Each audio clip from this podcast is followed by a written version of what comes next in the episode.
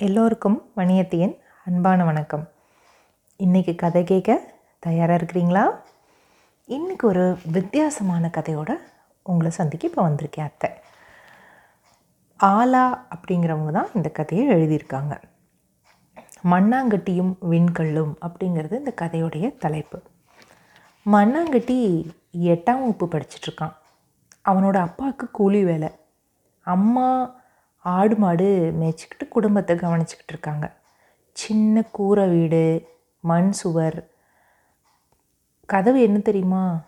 பனை ஓலையில் தான் அந்த கதவு. அதுபோக அந்த இடத்துக்கு பங்காளி கூட தகராறு பிரச்சனை கூட இருந்துச்சு. ஒரு வழக்கு நீதிமன்றத்தில் கூட இருந்துச்சு. மண்ணாங்கட்டி அப்போ ஆறாம் வகுப்பு படிச்சிட்டு இருந்தான். அதாவது இந்த தாத்தாட்ட பேசும்பொழுது சொல்கிறேன் தாத்தா பேர் சின்ன தம்பி. அப்போ தாத்தா இறக்குற நிலையில் இருந்தாரா? அப்போது தாத்தாட்ட கேட்பான் ஏன் தாத்தா எனக்கு மண்ணாங்கட்டின்னு பேர் வச்சிங்க. பள்ளிக்கூடத்தில் எல்லாரும் என்னை கிண்டல் பண்ணுறாங்க கேலி பண்ணுறாங்கன்னு அழுதான்.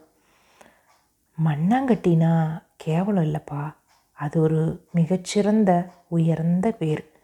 மதிப்பிட முடியாத செல்வம். நாம் உயிர் வாழ்கிற இந்த உலகமும் கூட ஒரு பெரிய மண்ணாங்கட்டி தான்ப்பா என்ன அப்படின்னு அவங்க தாத்தா சொல்லார். சொல்லிட்டு ஒரு நாள் ஒரு அழகான கூழாங்கல்ல மண்ணாங்கட்டியோட கையில் கொடுத்தார். தாத்தா அந்த அந்த அந்த கூழாங்கல்ல கையில் வாங்கியதும் அவனுக்கு ரொம்ப சந்தோஷம் வந்துச்சு.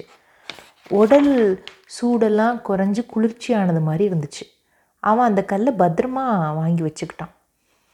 கோபமும் ரொம்ப கவலையோ வரும்போது அந்த கல்லை எடுத்து பார்ப்பான். ஆனால் அந்த சமயம் ஒரு அமைதி கிடைச்ச மாதிரி தோணும்.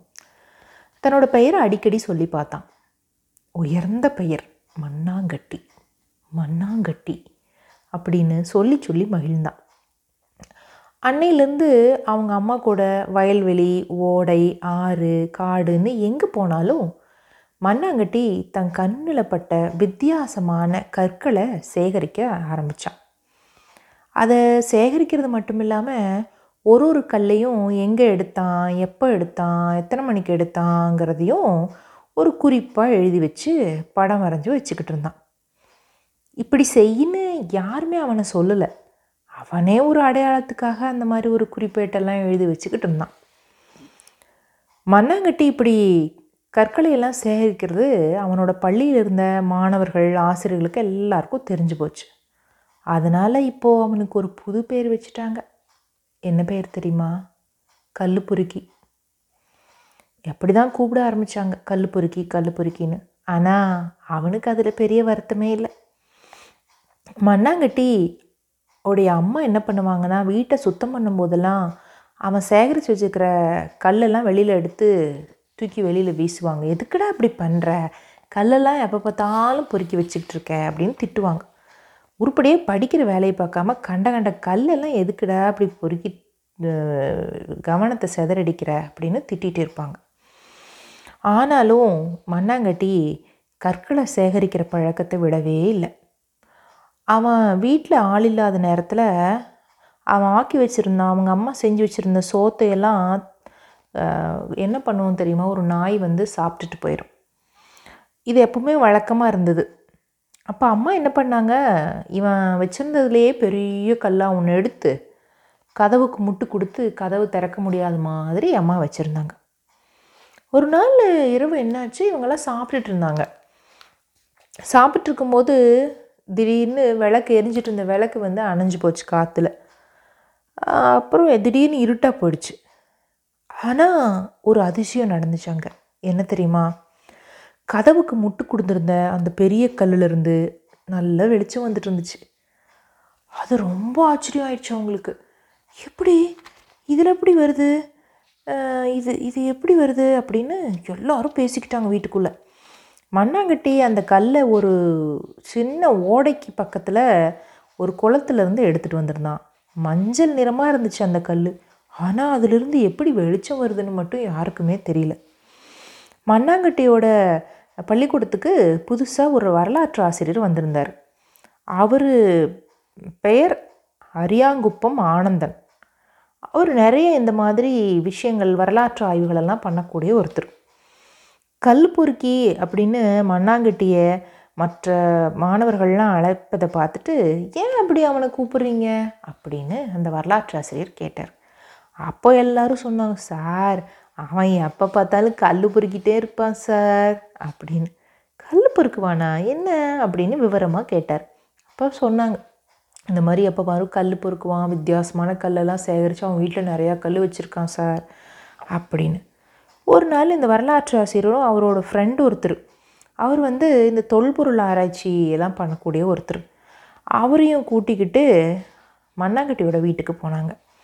அப்போ அங்கே அந்த வீட்டுக்கான ஒரு பிரச்சனை இருந்துச்சுல்ல பங்காளி கூட. அவங்க கூட ரொம்ப சண்டை நடந்துட்டு இருந்துச்சு. அவங்க இனிமேல் இந்த வீட்டில் நீங்கள் இருக்கவே கூடாது. எல்லாத்தையும் தூக்கி வெளியில் வீசுன்னு வீசிக்கிட்டு இருந்தாங்க. அப்போது மண்ணாங்கட்டி அழுதுகிட்டு இருந்தான். அவங்க அம்மா அப்பாவும் அழுதுகிட்டு இருந்தாங்க. இப்போது இந்த வரலாற்று ஆசிரியரும் அங்கே கூட ஒரு நண்பரும் அங்கே போய் இதெல்லாம் பார்த்துட்டு ஐயோ என்னாச்சு? அப்படின்னு சொல்லி பார்த்துட்டு இருந்தாங்க. அப்போது மண்ணாங்கட்டி சேகரித்து வச்சுருந்த கற்கள் எல்லாம் வாசலில் சிதறி கிடந்தது. அதை பார்த்தோன்னே இவங்களுக்கு வரலாற்று ஆசிரியருக்கும் நண்பருக்கும் அப்படியே ஆச்சரியமாயிடுச்சு. இது என்னது? காசிக்கட்டி சிக்கி முக்கி கல் படிகாரக்கல் சொரிக்கல் ஓஹோ! பல்லாயிரம் ஆண்டுகளுக்கு முன்ன மரமாக இருந்து கல்லான ஒரு துண்டு இன்னும் வண்ண வண்ணமான பல கற்கள் அங்கே கிடந்துச்சு. வாசல் கதவுக்கு முட்டு கொடுத்துருந்த கல் இவங்க காலருகில் வந்து விழுந்துச்சு. அதை பார்த்த ரெண்டு பேரும் வாயை பிளந்தாங்க. ஏன்னா அது ஒரு வெண்கல். விலை மதிப்பிடவே முடியாததுன்னு அவங்களுக்கு தெரியும். மண்ணாங்கட்டி குடும்பத்தோட சண்டை போட்டிருந்த பங்காளியிடம் பேசி இவங்க சமாதானப்படுத்தினாங்க. அந்த இடத்துக்கான மதிப்பு எவ்வளவு அதற்கான படம் கொடுக்கறதா ஒத்துக்கிட்டாங்க.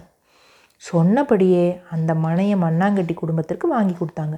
பிறகு அந்த விண்கல் பற்றிய விஷயத்த முறையாக தொல்பொருள் துறைக்கு கடிதம் மூலம் தெரிவித்து ஒப்படைச்சாங்க. அதை கண்டுபிடிச்ச மண்ணாங்கட்டியை பாராட்டி தொலைக்காட்சிகளில் செய்திகள்லாம் வெளியாச்சு. அவனை தேடி வந்து பாராட்டும் பார்வையாளர்கள் ஒவ்வொரு நாளும் அதிகமானாங்க. மண்ணாங்கட்டியின் கண்களில் ஆனந்தன் ஆசிரியர் மனசார நன்றி சொல்லி நின்றுட்டுருந்தார் அவரை நினச்சி நினச்சி இவன் மனசுக்குள்ளேயும் வெளியிலையும் நன்றி சொல்லி பூரிச்சு போனான். ஏன்னா ஒரு ஆசிரியர் தானே? மிகச்சிறந்த மாணவனை கண்டுபிடிக்க முடியும்? ஒரு மிகச்சிறந்த ஆசிரியர் தானே? ஆகச்சிறந்த மாணவரையும் கண்டுபிடிக்க முடியும்?